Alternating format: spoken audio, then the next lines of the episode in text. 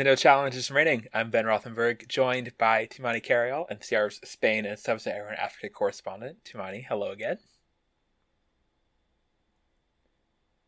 Happy to have you back, as always, and we are here on the occasion that is both a little bit, I don't think surprising is the appropriate word, but timing, I didn't expect to wake up to this, this news this morning, uh, and did, that Serena Williams has formally announced her retirement it's it's a little bit fuzzier than that. I mean, she didn't draw a direct finish line, but you can pretty much read into what she's saying, and it seems very clear that the U.S. Open is planned to be her last tournament. Anything beyond that would be a big surprise based on her current framing.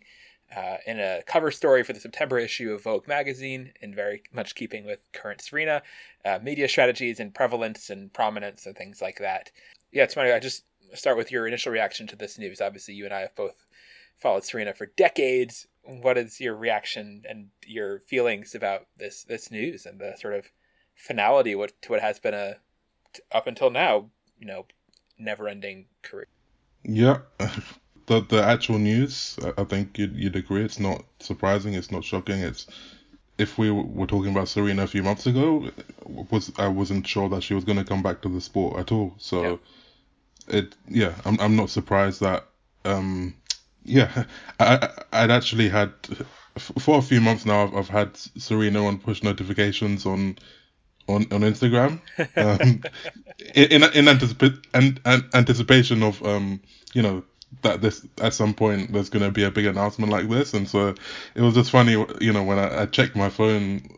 I, so I was I was working at the Commonwealth Games the last couple of weeks in Birmingham, and I was on my, on the bus back home. I checked my phone and you could just see like the Vogue, you know, like the kind of thumbnail, and I was like, here we are, yeah, we're here.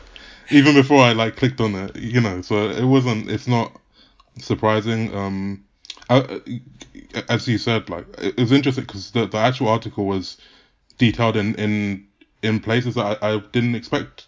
I didn't expect her, for for example, to go into such detail about Margaret Court. Mm. Um, and it was so it was very deep detailed in, in some ways, but then, as you said, vague on. She didn't actually like explicitly say, "This is you know the U.S. Open is the end. This is yep. my final tournament. Done. This is what we we assume." And it seems actually the the tweet that introduced the article was actually more. You know, she said, "I'm going to enjoy these last few weeks," but it seems to be the end. Yeah, yeah, you're right. No, I was doing a bunch of media appearances, you know, on various TV and radio about this news today, as normally happens when there's some big tennis uh, news story. And yeah, there wasn't the one clear pull quote for people to, to sort of nail and say, well, Serena Williams said this. A lot of them were actually playing the clip of her in press in Toronto yesterday, where she got her first win in 14 months, uh, where she sort of talked about seeing a light at the end of the tunnel, and that light represented freedom. And that was kind of the the quote, actually, which wasn't even part of this Vogue story that wound up getting the most circulation. It was a audio thing, so maybe it made more sense for those media. But yeah, it, it's interesting to see what she went into and how she frames it, and what she says and what she doesn't say um, in here. And there's some interesting things on both fronts. I think, yeah, the Margaret Court thing. Actually, we can get to that uh, now, I guess because you mentioned it, I might as well. It's one of the things on my agenda here to talk about. Actually, before you do, just on the surprise front, I want to share a quote from that I think really sums up kind of the tennis world's reaction from the always understated and succinct Kaya Kanepi, who was asked about this uh, today after winning uh, via retirement against Naomi Osaka today in Toronto. She was asked, uh, "Is she a player who's inspired you in the past, and just what was your reaction when you saw the news?" And Kaya said, "I took it very calmly." Because you know players they retire in a certain age. I think it's normal. Full quote Kaya Kanepi, Kaya quote machine Kanepi, uh, in, uh, in, in classic form. Yeah. Anyway, so uh, here's what she says about Margaret Court. Uh, she says there are people who say I'm not the goat because I didn't pass Margaret Court's record of 24 Grand Slam titles, which she achieved before the quote open era that began in 1968. I'd be lying if I said I didn't want that record. Obviously, I do. But day to day, I'm not I'm really not thinking about her. If I'm in a Grand Slam final, then yes, I am thinking about that record. Maybe I thought about it too much, and that didn't help. The way I see it, I should have 30 plus Grand Slams. I had my chances after coming back from giving birth. I went from a C section to a second pulmonary embolism to a Grand Slam final. I played while breastfeeding. I played through postpartum depression, but I didn't get there. Shoulda, woulda, coulda. I didn't show up the way I should have or could have, but I showed up 23 times, and that's fine. Actually, it's extraordinary. But these days, I have to choose between building my tennis resume and building my family. I choose the latter. And We'll get more to the family stuff later. That's a big part of this this essay. But uh, yeah, I was, you know, get. I'm sure you get asked about this. I get asked about it. The Margaret Court record, I think, in so many ways, was illusory, and it was a shifting goalpost in a lot of ways. You talk about in your in your uh, piece that she piece for the Guardian today that she pointed to Steffi Graf, who was the holder of the pro era record at 22 Grand Slams uh, first, and uh, and Margaret Court only sort of came up after. And Serena did embrace, and and Mouratoglou, also her coach for most of this time, did embrace uh, the chase for 24, and it was a very easy narrative, and it was exciting, you know, easy to build stories around, and you know, have to be the quote greatest of all time because that number did exist out there. But I think anybody who, I'm glad Serena said a little of this, she could have said more. I think anybody who sort of appreciates the the history of tennis knows how incredibly not apples to apples eras are uh, from when Margaret Court was playing in the 60s and 70s to now, and in ways that both uh, both count for and against various different players' marks. Right, so Margaret Court was playing. She began her career and began racking up Grand Slam titles before the Open era, when only uh, amateurs were playing. This was less of a factor on the women's side than it was on the men's side because very few women were turning professional, but it was still a factor. And more importantly, for Margaret Court, she racked up a lot of her titles um, at the Australian Open when it was only a 32 player draw and very few uh, top international players were going there on an annual basis the way they do now. So she was playing against a pretty depleted field for many of those many of those wins in Australia. I think 11 of her uh, 24 are Australian Open titles, and very few of those would have been against a full strength field. So I think those are important things to note. And I will say also, in the in the case of uh, two other players who are in the sort of goat conversation, in Martina Navratilova and Chris Evert, they won their 18. They tied at 18. They won their 18 at a time when players were not routinely playing all four Grand Slams in a year. When they weren't making the trip to Australia, they were not Australian, so they were not playing that tournament regularly uh, for lots of their career. And also, uh, the French Open was a, a, much more minor tournament at that time. And there were several years when peak Chris Evert, who was unbeatable on clay in that time, skipped the French Open to play World Team Tennis instead, and she had contracts with them. So that's just to say that you can't look at these numbers and think they're the be all end all. I think it's gotten very simplified into this being the one currency that always converts uh, in these discussions, but it just doesn't, for better and worse. I think you can more or less say apples to apples relatively with Serena and Steffi Graf, all in terms of the Grand Slams having similar status in those times. Although Steffi Graf had a much shorter career, she retired at 30. So, you know, in terms of density of wins and stuff, there's different things you can value and you can fudge whichever way you want. But yeah, it was interesting to see Serena talk about, you know, admit some disappointment about the the court record and I gotta think. I gotta say. I don't know if you feel the same way. I feel like if everything had been the same in her career minus the court record, I kind of think Serena would have walked away when she was pregnant uh, and had just won her 23rd uh, at Australian Open 2017. I don't think she would have tried to come back. Do you agree? Um, I mean, maybe. I, I think it seems like she just, for whatever reason, her career has just carried on and on, and you know, she seemed just seemed to just found motivation wherever it is.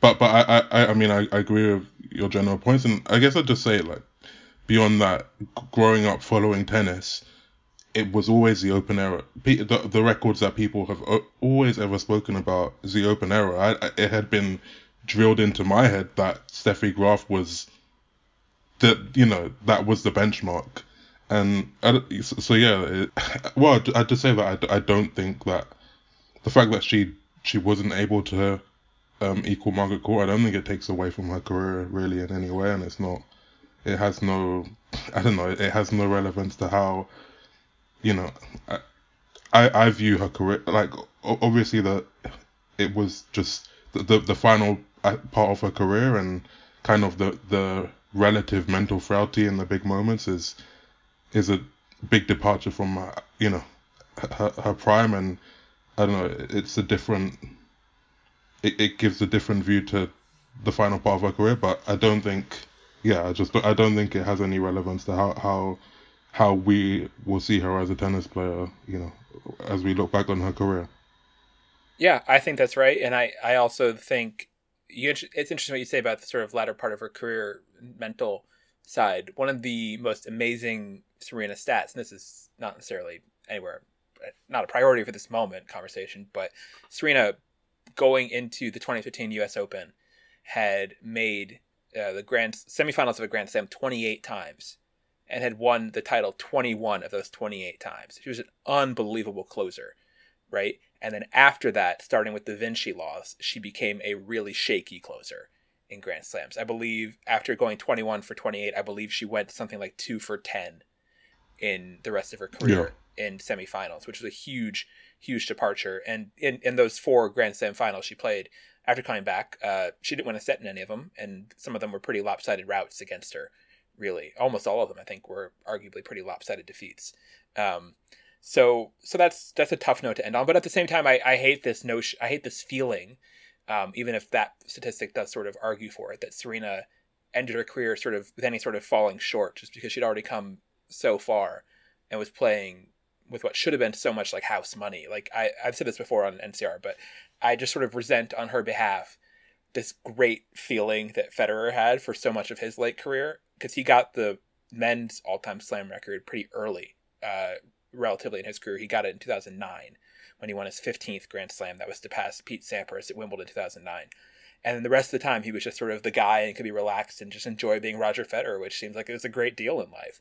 Whereas Serena still played with this sort of sense of weight on her uh, in terms of yeah. this this record hanging over her, um, and that was frustrating. That you know there were times where she talked about wanting to not worry about that, and I think sometimes where she believed, other times she didn't. It was sort of an oscillating thing, both in her own mind and in the public's mind. But I, I liked to, in the recent years to try to frame it as her going for her open era record extending 24th Grand Slam, uh, not yeah, so much yeah. record tie. I, am for Margaret Court erasure, honestly. Yeah, I've I've definitely tried framed it like that in in the past as well. So. Yeah. so so one thing that one of the main themes in Serena's article that starts right at the beginning um, is a notion of family, and she mentions a couple different times. Uh, she says later on in the article, but she says, In the last year, Alexis and I have been trying to have another child, and we recently got some information from my doctor that put my mind at ease and made me feel that whenever we're ready, we can add to our family. I definitely don't want to be pregnant again. As an athlete, I need to be two feet into tennis or two feet out. Um, that's that's later. But then she opens up the article. Y'all should read it uh, with sort of an anecdote about Olympia saying she wants to be a big sister, um, and Serena basically sort of frames it as saying she wants that too for Olympia and for herself, and that that means sort of the end of her career. And she says, "Believe me, I never wanted to have to choose between tennis and a family. I don't think it's fair. If I were a guy, I wouldn't be writing this because I'd be out there playing and winning while my wife was doing the physical labor of expanding our family. Maybe I'd be more of a Tom Brady if I had that opportunity. Don't get me wrong, I love being a woman and loved every second of being pregnant with Olympia. Uh, and she goes on, and I almost did the impossible. A lot of people don't realize that I was two months pregnant when I won the Australian Open in 2017. But I'm turning 41 this month, and something's got to give. I will say that that was the one line that I didn't buy. Everyone knows Serena was pregnant by her two months when she won the Australian Open 2017. Yeah. it's very clearly part of the mythology of Serena. We all know this. It's it's good for her to mention, and she deserves to remind people of it. But the people don't know this, but uh, people know it, uh, Serena. But okay, um, I I'm very sympathetic with this framing, obviously, and you know her first pregnancy with Olympia really did derail a lot of the momentum her career had. Honestly, you know, looking at it objectively. I mean, she'd won two of the last three Grand Slams uh, before that that pregnancy took her off the tour for a year, and she didn't win any more after it as of yet. Um, so the fact of being a woman is absolutely something that, and and have, having her own biological children is something that absolutely did have a profound effect on her career. And we've also seen it. You mentioned you know, Victoria Azarenka as another player who who had in tremendous momentum in her career that never quite got recovered um, after her pregnancy maternity leave. Um, Kim Clijsters obviously had came and back and won, but she was much younger than those women. Um, anyway, uh, I think I think that's a totally fair point that Serena makes. I'm not sure it's the whole story. I think that it. I think what she didn't talk about at all in the article, and it's one of the things I think she left out, is that when you get older, things get harder. You get you know slower. You recover slower from injury. She was out for a year between Wimbledon 2021 and Wimbledon 22, foremost because she had an injury a, hamstring injury that she suffered at Wimbledon and was slow to recover from, um, and didn't and also maybe mentally didn't feel ready for it. And then she comes back at Wimbledon, loses first round to Harmony Tan. Like there are other challenges and other inevitabilities of you know time being undefeated, as they say. You know, the time was going to be ticking on her career like it is on Roger Federer's career. Also uh, on the other side of forty, he just turned forty-one, I believe. Yeah, time was already ticking. It's not just. I think I felt like the article framed it a little bit too narrowly on the purely family side, when for all athletes, you know, there's not a lot of tennis players kicking around north of forty. Yeah, uh, I'd say it, it, Just like following on from that, it what one the part that struck me as well is just how she she very like the details she went into explain that she hate she hates the she hates that she's retiring. She hates the yes. the fact that it's come to this. That was and and the fact that she kind of compared and contrasted it to Ash Barty and her you know re- retiring at 25 years old and seeming content with it. Or her good friend Wozniacki. Um, and it strikes me also just because just just thinking of I don't know. I, I think a lot about uh, this ten years ago actually when. Do you, do you remember when Serena played? I, I may have mentioned this already actually, like in the previous podcast. But when when Serena was in, it must have been Brisbane, and she said someone must have asked her like, "Do you do you love tennis?" And she was like, "I don't love tennis." And then it became this big thing. Like it became headlines, uh, you know, around around the world. Like Serena Williams doesn't love tennis. Yeah. And I mean, it was it was you know she was obvious she was already like 31 years old, just come back from a you know almost dying. So so clearly that was kind of not the case then. But I don't know. It just it, it strikes me just how attached she's come attached she's come to this sport and you know you know you mentioned about you know the, the Margaret Court record you know being the possibly being the driving force of these last years and I, I'd agree with it but I also just think that she's this is who she is right and and there may have been times when she tried to kind of shy away from it and position herself as oh you know this tennis is just one one aspect of me and there's you know I have a million other kind of priorities and you know, passions but it's just just seeing just both the explanation in the the piece and also just the fact that she's out here still at 40 years old still putting herself through it you know she she doubted that she would come back um after her year out yet as soon as she got back on the practice court I mean she you know it, it drew her back in I, I don't know it's just it's just striking to me how how much she you know, how much how deeply she's felt being a tennis player yeah, it's interesting. Also, it's an interesting contrast, and I think because there is some dissonance, right, when you are doing your retirement as a cover story for Vogue, right? You're not. It's not a sports section story. It's not Sports Illustrated. Is not some newspaper sports section. Is not Tennis Magazine, uh, Racket Magazine, the WTA website, wherever you know a lot of other tennis players might announce their retirements. Um, traditionally, um, this is Vogue, and it's about it's the September issue. It's about being a transcendent figure in in culture and, and fashion and womanhood and these sorts of things. But Serena is a big old tennis nerd, uh, you know, in so many ways, yeah. and you, you these it slips out of her occasionally in these sort of things that she does or says. I think of a couple off the top of my head, you know, which lets you know that she was someone who grew up on tennis courts, and especially for so much of her once she moved to Florida, especially as a kid, around sort of old salty tennis pros in this very, you know, bit. I remember she made the joke one time about saying, you know, oh, that she only comes to the net to shake hands. Yeah. Which is a classic sort of like yeah. baseline joke from like probably like the 50s or earlier. God knows how old that and tired that joke is. But Serena told that joke at some press conference because she is an old soul in tennis. And I remember being struck. Uh, this is sort of random, but I've told you this story, I'm sure, before and I don't know if I ever said it on NCR. I remember I was waiting for transport one year at Wimbledon with Milos Raonic, and Serena came by, and we were just the three of us there. But Serena and Milos started talking about like all the different like people who were getting married they knew in common that summer, like who was going to what wedding and different stuff. And you wouldn't think that like Serena and Milos Raonic have much in common. They've never really interacted, but they're both part of a very small world in tennis and both very engaged in the who's who and sort of gossip of it. And they had these long conversation, this long conversation about just like tennis minutia. And she's very much someone who in the sort of high school of tennis, and it is that kind of culture in a lot of ways. She's been, she's what like I don't know, a twentieth year senior at this high school. She's just not fully graduated, and she's even though she was a part timer in the sport for sure at many parts of her career, um, especially most recently um, it's still defines who she is in a lot of ways, and it's tough to Yeah. tough to give that up, even if you you know the question of like loving tennis. I feel like that became kind of an obsession in the media post Agassi memoir. I feel like like when he said he didn't love tennis, that was one of the big like breaking news headlines from Yeah. Open. Um, in a way that gets trotted out with a lot of different athletes. With Ash Barty, certainly that conversation happened. It happens with Osaka now repeatedly in terms of the do they need to love it? If she finds her love for the sport, much does it mean? But for Serena, you know, I was reminded of this one of the another sort of cliche um, that people say about athletes is that you know athletes die two deaths.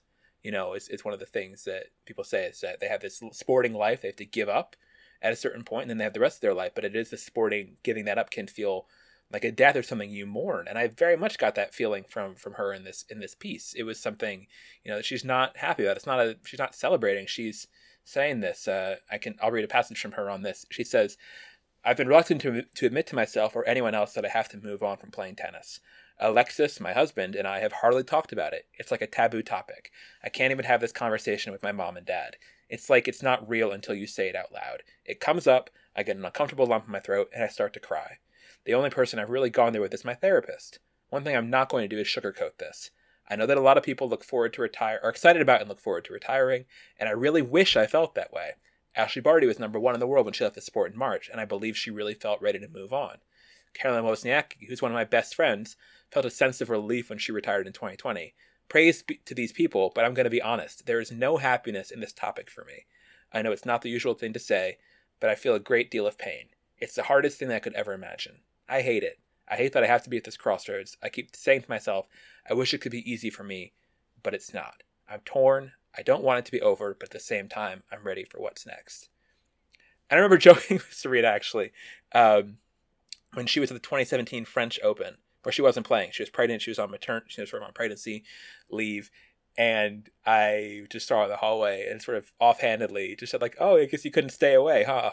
And she looked at me like she really couldn't. like she was sort of like she didn't totally know why she was there at the French Open that year, but she just felt compelled to be on this. And yeah, she's a she's a lifer, and she's as much as she tries to put on this presentation of being bigger than tennis. You know, this was her life ever since she was a young young child, and in a certain part of her, it's all she knows, and she is going to feel a bit of you know, as much as she's ready, as much as she has other great things going on in her life, I'm sure there will be a bit of, I don't want to say identity crisis, but identity, you know, refinding to define what it means to her once she gives up these these dreams of going for a 24th Grand Slam, of, of being in front of these crowds, of having that kind of power and that kind of relevance uh, that she's known for so long. Yeah, and uh, as as much as I'm sure she'll search for it, she- she'll never be as good. She will probably never be as good at anything as all that she's achieved in the sport. So Yeah. yeah, it's it's I don't know. It's it's just yeah, it's again just when you think about her peers and you know mo- she was older than most of the people in in the Wimbledon Legends you Yeah. know draw Legends double. It's, it's, it's, uh, I don't know. It's if, if you'd asked really anyone at the beginning of her, her career who out of Venus, Serena, and all of their rivals who would last the longest, it's almost no one would have you know chosen or you know picked Serena or Venus as the ones who would would be here at 40 years old. So yeah, the the, long, the longevity is kind of crazy. Just if you think about it. It really is, and she's leaving at a time when the tour just looks totally different, and and because she has been a part timer in large part, and because it's been a time of sort of inconsistency and um, a lot of fluctuation in the game, uh, Serena's never played four of the current top five in the WTA. She's never played Swiatek. She's never played Badosa. She's never played Kontaveit, which I'm a little surprised she hadn't played Kontaveit. I thought she might have, but I guess Venus Yeah, played her several times.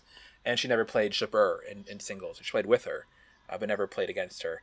Um, and then several others in the top 20 she's never played as well, including Coco Gauff, um, notably, who I think really wants the chance to play Serena. I think everybody wants to play Serena, especially in Cincinnati. I think Cincinnati is the dream place to play Serena here. Player in Cincinnati, low Yeah. stakes, because yeah, what do you think it's gonna be like in in New York, and what should it be like in New York? Is as uh, I feel like we got a preview of this in 2015 when she was going for the the calendar slam. I really think that was a huge, very Serena centric tournament. Really felt like a coronation event. The the whole poster for the tournament was just a picture of Serena. It stuck with me. After every year, been like a picture of the grounds of the stadium. And that year it was just a picture of Serena. Yeah, what do you think it'll it'll be like having uh, Serena officially on her way out? And I'd say firstly, I think that player as you as you I think that players in Cincinnati are probably going to try and fix their draws or or try and sabotage their draws to get Serena in the first or second round. Um, and in in the US Open, I mean, I think it's going to be a cultural event. I think you're going to see again like a bit like 2015, but 2015 almost on on steroids, and like everyone is going to want to be there. There's going to be so much, you know, the spotlight is going to be incredible. You, you saw um Jon Wertheim reporting that you know the the, the thousands of tickets that have, have been sold just since the at the US Open since the announcement. I think it's going to be the same.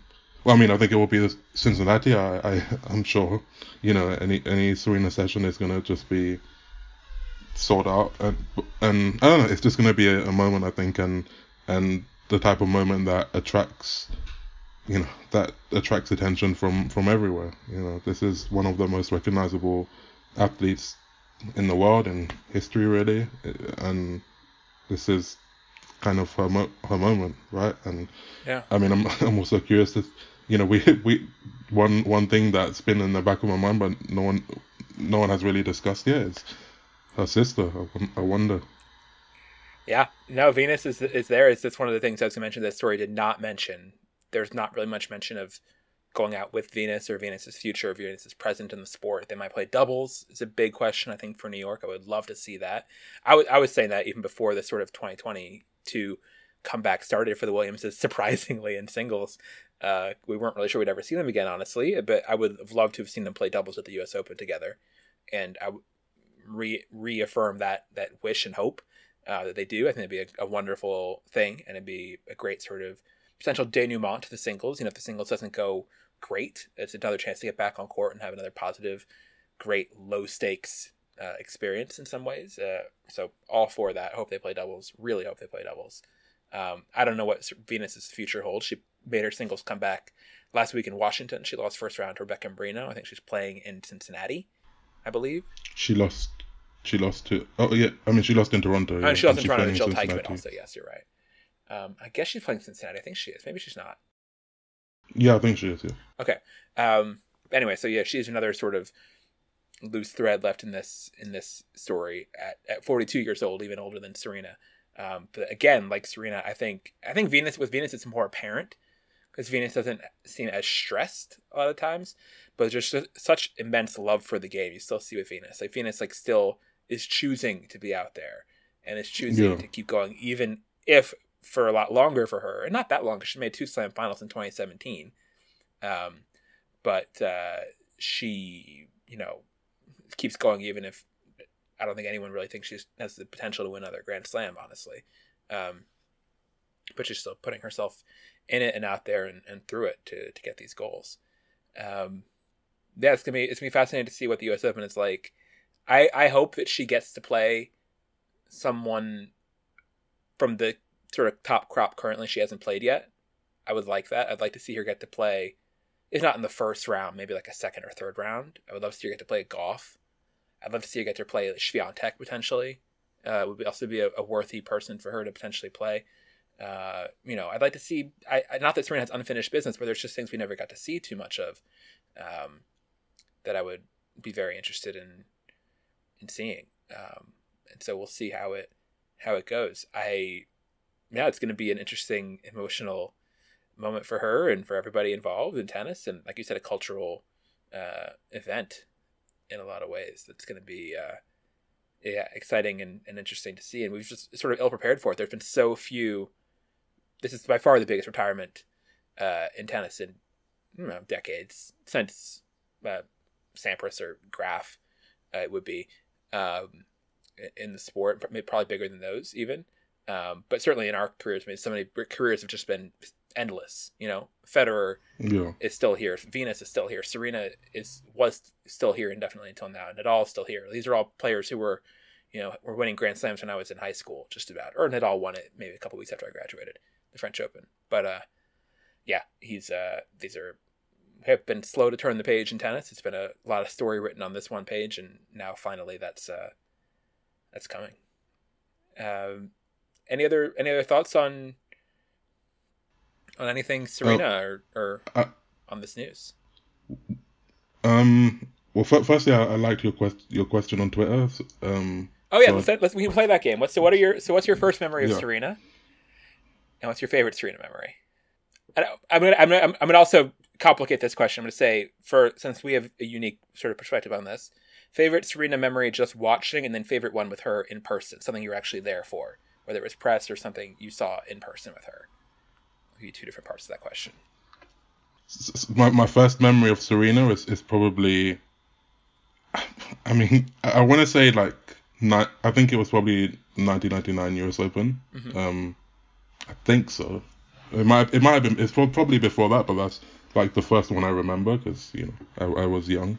But I also like my so my strongest memory of Serena from when I was younger was the actually the 2002 like a, a bit later 2002 when in, you know in the middle of the Serena Slam and uh, I would I, I, I mean, I taped every all tennis, and I would watch like that final Venus and Serena just back, you know, constantly on on my v- VHS tape. Um, and and my favorite memory, it might actually like, it's I might be taking your. Well, I'll say my first one while you're thinking yeah, about that. Taking, if, you're, if you're deliberating, so yeah, okay. My first one, and I said this on Twitter already, but um, my first one, I remember I really sort of fell in love with tennis and women's tennis, I guess specifically, and Williams tennis, even more specifically than that, during the 97 US Open when Venus was making her march to the final of the US Open and beat, I definitely watched the Spirlea semifinal, um, which was a very dramatic three set, third set tiebreak win for Venus to make the final. As a teenager, you know, she was just like a kid, you, know, even though she's probably what, seven, six, seven years older than me um, still felt like another sort of kid, and she had this very youthful energy about her at 17. Um, and I remember the commentators just sort of cutting to the, you know, sh- the camera showing the, the Williams standing in the box. And the commentators just sort of mentioned, and you saw like another, you know, set of braids or beads uh, in the in the box, and who look, you know, sort of like Venus hair wise, honestly, from distance, and them saying like, oh, and there's Serena, she's a, she's her younger sister, she plays tennis too. Like it was sort of she was just like purely an afterthought in the Venus story, and I think actually the King Richard movie does a really good job of of setting making that clear about how much the show was the Venus Williams show in in the mid '90s and how Serena was really in Venus's shadow until she broke out with some major major results of her own um, to sort of make a name for herself in some ways. But before that, it was she was in Venus's shadow, and she mentions that in the in the essay that it was you know she learned a lot from being a Venus's shadow and was driven by that, and that goes all the way back to childhood, you know, in terms of being motivated and we see this a bunch in sports with younger siblings turning out to be the better ones um, and being just sort of hungrier. Uh, and and I think Serena never really lost that younger sibling hunger in some core way. So that's my that's my first memory of Serena. Is that yeah, just seeing her in the stands even. When I first saw her actually swinging a racket, I'm less clear on, but I definitely remember seeing her in the stands. Yeah. Um, and I'd say my, my so, so, I think my favorite memory is actually probably an, an early one as well when she came back from Clijsters uh, against Clijsters yeah. in the 2003 Australian Open, when she was going for the Serena Slam, the first one, and she was down 5 1 in the third set. And I just, it's obviously in Australia, so it, it was, you know, it was like early early hours of the morning, a time that I shouldn't have been up. You know, I was, I was way too young to be up at that time, and I was watching with my mum, and and she just uh, when it was like five one, she she went to bed, and I was like, I'm not going to bed, and I don't know, I just you know she she was at that point where she was so. It just seemed un- unbeatable that you know even when she was down five one, you just kind of expect that that's it, it won't stay that way, and and you know lo and behold, she recovered and won the match, and then beat Venus in the final, and yeah. you know, kind of the rest is history. My, and, and, I'd say like my, my go on, you go. Well, I'll do that category. I haven't actually one early one that's actually weirdly not of me actually watching her directly, but 2005, um, I Australian Open against Sharapova. Um, my family did not have cable at that point during the school year. I think my dad thought it was too much of a distraction, and so he like disconnected our cable during the school year. Um, so I didn't ha- I couldn't watch this match live, but I had a friend, uh, Rails, who I hope is listening to this, He's still still a huge Serena fan. And actually, he was the one who messaged me that I saw before anything, talking about push notifications about Serena's news today. Um, and so he was watching on his TV at home, and he was, and I was watching the live scores on the Australian Open website, and he was like live texting me updates on the actual what was actually happening in this match, uh, just on AOL Instant Messenger for like two hours of uh, you know or whatever this match took nine seven and third against Serena of me watching the, the the score three times go to match point for Sharapova and, and Serena pull it back and it wasn't until you know months I don't know when I would have ever seen actual footage of that match in full, but I wound up getting a DVD of it on YouTube, sorry, on eBay, because that's what you had to do in the pre-YouTube days to see footage. You had to buy DVDs of matches.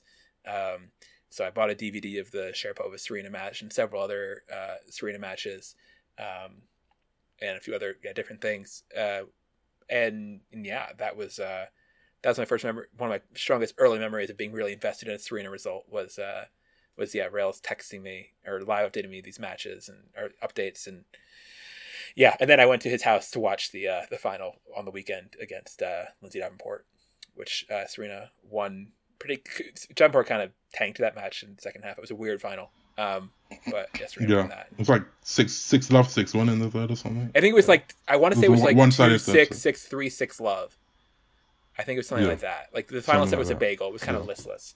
Um, I don't know what, if Davenport some sort of injury. I don't mean to slight Davenport from uh, 17 years ago, but it was a lackluster finish. But anyway, Serena won that, and and then you know, the one I listed on Twitter was staying. You know, I would schedule my classes at University of Michigan uh, to have no early morning classes at all during the winter semester, um, so I could stay up late and watch Australian Open. And yeah, the, her run in 2007 was unbelievable, including how she was just Crazy. about I mean, from the beginning, I, that's the one. I think it's the only. I was thinking about today. Was the only tournament where I could name every single person someone played on route to a slam. I remember all those matches. She played Mara Santangelo first, and then she played uh, Anna Kremer, and then she played uh, Nadia Petrova in the third round. And Petrova was beating her routinely. It was 6 1, 5 3, and just not a very competitive match against, I think Petrova was the five seed, I believe, at that tournament, which is, you know, handling 81st ranked Serena pretty routinely. And then Serena dug back. And that really was, I think, so much of the Serena myth making is really from that 2007 uh, uh, Australian Open tournament. That was the fairy tale tournament for her, where she came back and won that. Then she won a, a very tough two setter against a pretty informed Jelena Jankovic in the fourth round.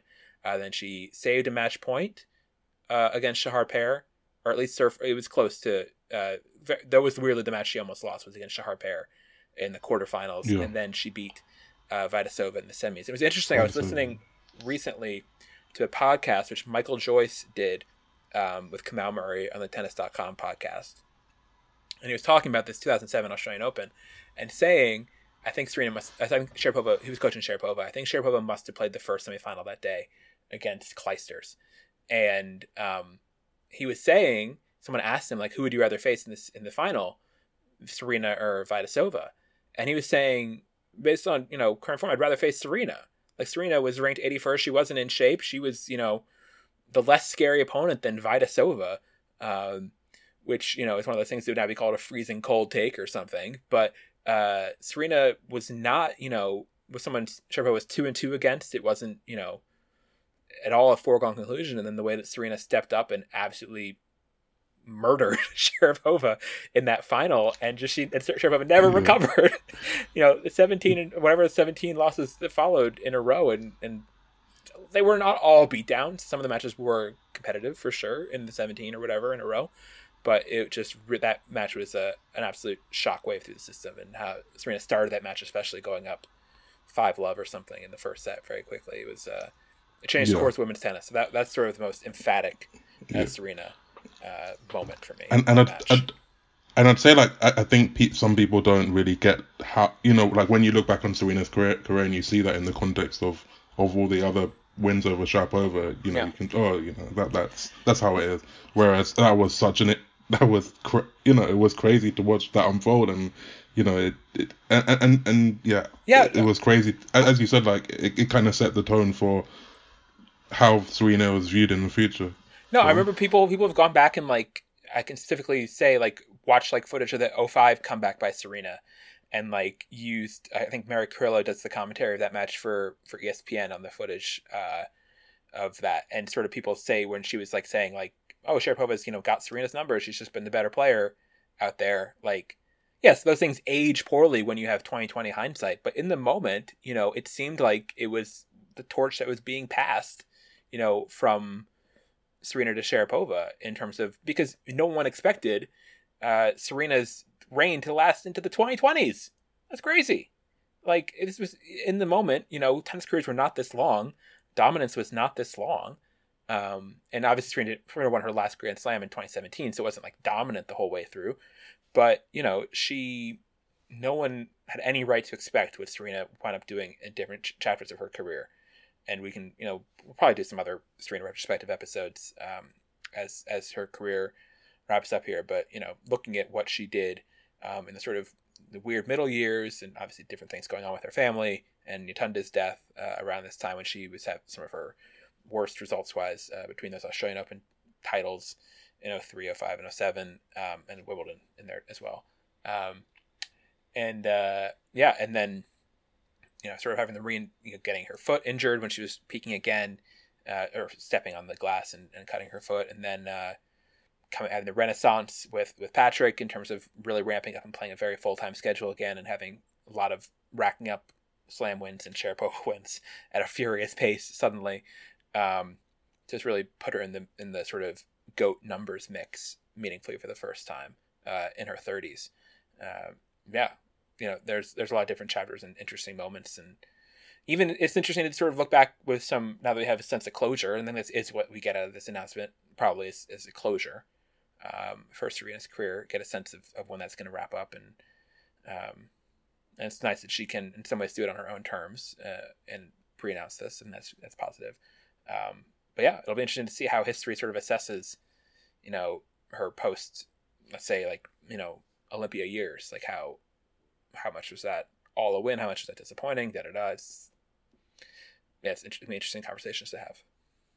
Yeah, and, and and that's a good point about her being able to announce it on her terms and on the court, especially when you compare what her you know her fellow well now 41 year old you know her, her age mate Federer and, and how you know he, mm. he's spent most of the last couple of years just working towards you know being fit enough to to to, to play and decide when to stop so yeah it's, it's def- that's definitely something that she or anyone shouldn't should take shouldn't take for granted yeah Federer and and Murray and Nadal even have had yeah. a bunch of surgeries that they needed to prolong their careers, right?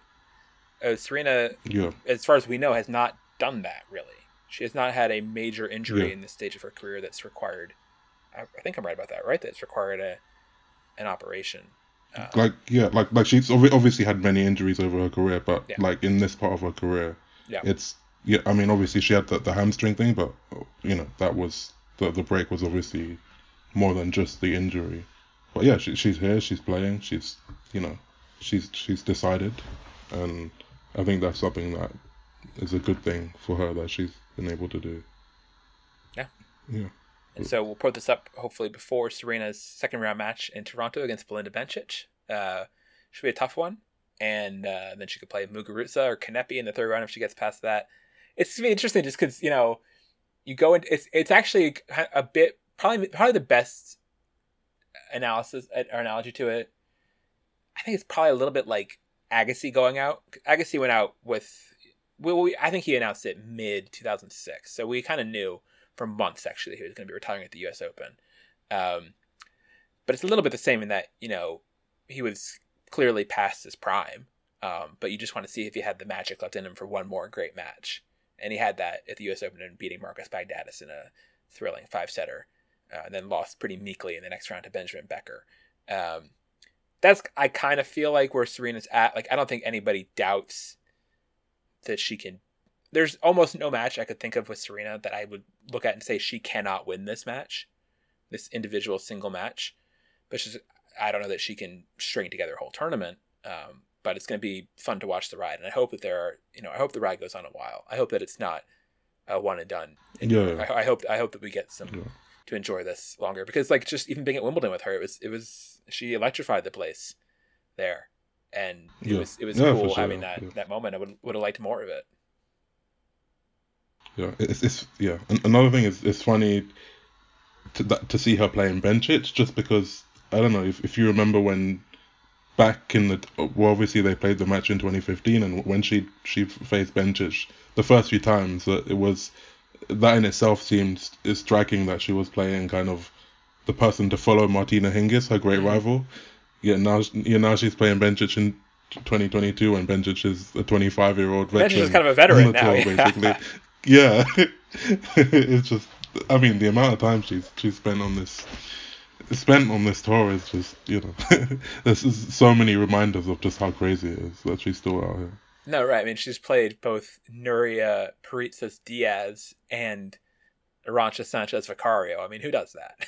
you know, Yeah, like she's she's spanned a lot of generations and a lot of time and uh, made a lot of memories for people. Um, so hopefully people can keep sharing theirs and we'll hear more stories, you know, from her her peers and from other people in the sport. I'm sure hopefully you know more sort of interesting behind the scenes stories or things we didn't know about her career, different moments would be hopefully those things come out in interesting ways and uh, it's just a time to sort of yeah to, to celebrate uh, what she's done for the sport. Um, not saying you know everything has to be celebratory, and there's I've gotten plenty of people who you know sort of trolling in my what's your favorite Serena moment? And they're like when she got defaulted for you know trying to shove a ball down somebody's throat. Like okay, I get it. Yes, I know. I I'm aware that she uh, has had many uh, fl- and she alludes to this in the article too. But you know many sort of you know flaws or stumbles or missteps or whatever it may be, and those are all fair to point out. Um, but uh, yeah, for this moment, focusing on the on the positives because she has been an incredibly impactful, meaningful uh, player. And yeah, and actually, it's interesting. I don't know if she did press or not in Toronto, but I wanted to hear what Naomi Osaka had to say because Naomi was up there filming Serena's walk on uh, in her first round match. Uh, yeah, yeah, yeah. There's still some big Serena fans on the tour, uh, in, in Naomi and Coco, I think, especially. Um, it'd be nice to see. Uh, Yeah. yeah. one of them would be an interesting last match for sure as well. Um, if we could choose, I think that's Oh, you would God, choose yeah. one of those two. Um, Yeah, might be too much with Naomi with the US Open. Might be a little too much, but uh, yeah, yeah. May- may- may- Maybe Coco's Cincin- fine. maybe Coco- Cincinnati. Coco can do it. Yeah, everyone wants everyone wants the low stakes Cincinnati Serena match. That's the Yeah. dream. All right, Tumaini Carayol, uh, Spain and Sub-Saharan Africa correspondent for NCR. Thank you very much, Thank you. and thank you guys for listening. Bye, folks. Word.